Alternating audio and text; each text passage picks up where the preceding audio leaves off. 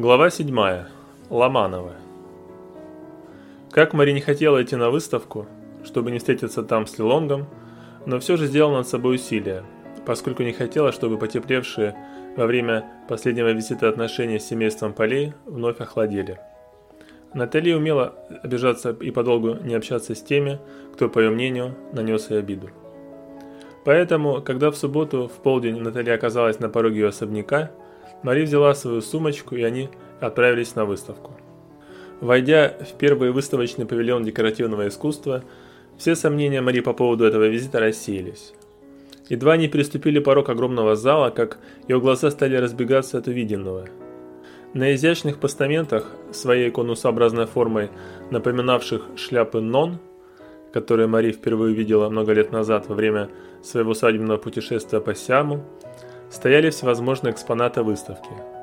Здесь были всевозможные скульптуры от таких, что были совсем миниатюрного размера, до таких, что по высоте достигали половины человеческого роста, и различные предметы интерьера, как то всевозможные шкатулки, вазы, ковры и так далее. Единственным исключением в этом мире красоты и гармонии был Лелонг, которого еще издали заприметила Мари – для нее его маленькая подвижная фигурка была подобна бельму в глазу, от которого мучительно хотелось избавиться. «Мужчина в подростковом теле», – подумала она, когда Лилонг подошел к ним и раскланялся. «Вы очаровательны», – сказал Лилонг, целуя поочередно сестрам руки. Натали улыбнулась, а Мари рассеянно посмотрела по сторонам. «Вы и только вы – главное событие этого мероприятия», – добавил Лилонг, обращаясь к Натали. Девушка от смущения зарделась. «Я здесь уже с четверть часа нашел стоящие вещи», — сказал Лелонг. «Хотите взглянуть?» «Почему нет?» — ответила Наталья. Но Мари совсем не хотелось долго находиться в обществе этого назойливого мужчины-подростка. «Месье Лелонг», — сказала она, — «если у вас есть конкретное предложение к Натали, будьте добры, начните сразу с него». Обращение Мари было столь прямолинейным, что Натали стало неловко за сестру. Однако Лилонг ничуть не смутился. «Хочу предложить вам место в моем доме», — сказал он, глядя на Натали. «Благодарю за предложение», — ответила она. «Но в данный момент я работаю, и у меня есть обязательства». «О, я не тороплю и подожду, если нужно», — уверил ее Лилонг. Марине понравилось столь быстро возникшее согласие между ними, и она сказала. «Сколько вы будете платить?» Натали опять стала неловко за ту манеру, которую Мари избрала для общения с Лилонгом, и она сукоризно посмотрела на сестру, но та отвела взгляд. «Я плачу своим моделям по 200 франков за выход», – ответил Лилонг. Мари задумалась. В это время мимо них некий месье в роговых очках, тяжело кряхтя, принес небольшую скульптуру лошади на постаменте. «Не правда ли похоже на работу Лансаре?» – заметила Мари. Натали и Лилонг посмотрели на удаляющуюся скульптуру. «Не знаю», — сказала Натали. «Кто это?» «Фамилия французская», — добавил Лилонг. «Но я не слышал о таком скульпторе». «Это и неудивительно», — сказала Мари. «Это был русский скульптор, впрочем, неважно. Месье Лилонг столько платит начинающим моделям». «После испытательного срока ставка повысится», — поспешил возразить он. «Я знаю дома, которые без всякого испытательного срока примут Натали», уверенно сказала Мари. Мимо них прошел другой месье, в руках у которого была фигурка, напоминавшая Дон Кихота на его тощем рассенанте. «Испытательный срок не обязателен», – выдавил из себя Лилонг. «Но я не могу сразу платить новой модели больше, чем другим». «А чего же?» – спросила Мари. «Это нарушить дисциплину», – ответил Лилонг. «Каждая девушка будет требовать прибавки». «А вы привыкли платить гроши и не хотите ничего менять?» Леонг смутился на это замечание, а Натали опять стала стыдно за сестру, но уже к этому чувству примешалось чувство раздражения. Наступило тягостное молчание. Мимо них снова прошел сотрудник выставки. На этот раз это была дама.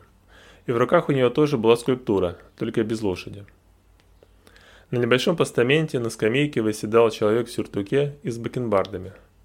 А рядом с ним в пестром платье сидела цыганка – «Посмотрите», — сказала Мария. «Кажется, это Пушкин».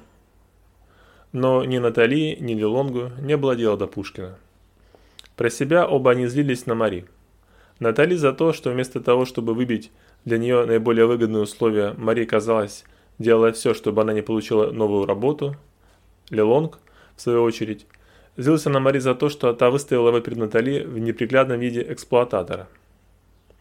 Натали, взяв Мари за локоть, прошептала. «Ты могла бы ненадолго оставить нас наедине?» Удивленно, взглянув на сестру, Мари ответила. «Как хочешь». Поджав губы, Мари прошла в соседний зал. Мари поначалу задел поступок Натали, и она хотела на нее обидеться, но, оказавшись в другом зале, который был больше первого, и где в качестве экспонатов были представлены близкие ее профессиональному интересу женские платья предметы вышивки, она тут же забыла и про Натали, и про Лилонга. Она приступила к осмотру. Прежде всего она обратила внимание на вышивку, которая нашла неплохой, но отнюдь не поражающий воображение. И затем перешла к платьям. Здесь выбор был больше. И, Мари, и Мари с неподдельным интересом переходила от одной модели к другой, какие-то находя замечательными, какие-то не очень. Пока не остановилась у модели, совершенно приковавшей ее внимание. Это было женское платье в стиле русского народного костюма, с красной рюшкой на подоле. Кто его автор? Ох уж эти а-ля Рюс, подумала Мари, обходя платье кругом. Ей притило это повальное увлечение русскими мотивами, захлестнувшее парижскую моду в последнее время. Отчасти это неприятие было от того, что пока, как думала Мари, благополучные сытые парижане восторгались красотой и живостью русского колорита в платье, русские эмигранты в тяжелых условиях зарабатывали на пропитание. Рассмотрев это платье и признав, что стилизация выполнена со вкусом, она присела отдохнуть на ближайшую скамейку. Время шло, зал пополнялся новыми посетителями, а Натали и Лонг, похоже, не думали заглядывать в него. «Сколько можно договариваться?» – раздраженно подумала Мари. «У вас не будет сигареты?» – неожиданно прозвучал у нее над ухом голос. Мари подняла голову. У скамейки стояла женщина лет 60, скромно одетая и смотрела на нее улыбающимися глазами. «Здесь разве можно курить?» – спросила Мария. «Надеюсь, никто не прогонит старуху за одну папироску», – ответила женщина. Мари порылась в сумочке и протянула женщине сигарету, а затем, достав спички, помогла раскурить ее. «Я вам не помешаю?» – спросила женщина. Мария отрицательно мотнула головой, и женщина села рядом. Мария надеялась посидеть в молчании, но быстро поняла, что для ее соседки по скамейке такой способ времяпрепровождения невыносим. Та поначалу оживленно, оглядываясь по сторонам, делая короткие замечания по поводу то одной, то другой модели, побуждая Мари отвечать ей. Мари из вежливости выдавала односложные фразы, но женщину это явно не устраивало. И тогда она перешла на прямой разговор, начав с того, что выставка в общем ей нравится, но все же 20 лет назад многие вещи, которые здесь представлены, постеснялись бы показывать на людях. «Это же хлам!» – воскликнула женщина так громко, что люди, находившиеся поблизости, оглянулись на нее. Мари решила, что иметь дело с эмигранткой, которая в силу ее нелегкого положения в чужой стране, все не нравится и все чуждо, и даже хотела об этом спросить, но затем передумала, сообразив, что тогда ее ждет беседа как минимум на час. Наконец, у входа появились Натали и Лилонг. Мари поспешила распрощаться со словоохотливой женщиной и встала со скамейки. «Благодарю за папироску», – бросила вдогонку женщина. Мари на ходу кивнула ей и поспешила к Натали и Лилонгу. «Все улажено», – сказала Натали, когда Мари подошла к ним.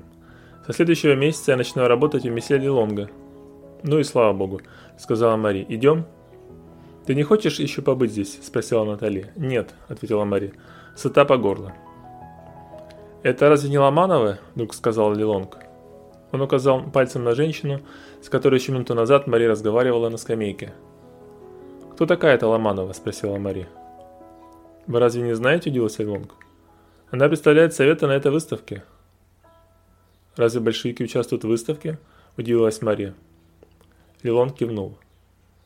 Мария пристально посмотрела на свою недавнюю собеседницу, которая тем временем встала со скамейки и пошла в сторону выхода в следующий зал. «Мне трудно разглядеть большевичку», — заметила Натали. «Еще бы», — усмехнулся Лилонг. «Насколько мне известно, она одевала русскую знать задолго до революции». «Как это низко», — процедила сквозь зубы Мари. «Прислуживать этим убийцам». Ломанова вышла из зала, даже не подозревая, каким тяжелым взглядом ее проводила соседка по скамейке. «Кажется, это ее работа», — сказал Лилонг, указывая рукой на то самое платье а-ля Рюс. Лилонг направился к нему, а следом за ним Натали с Мари. Действительно, на небольшой табличке, которую Мари прежде не заметила, была написано «Ломанова».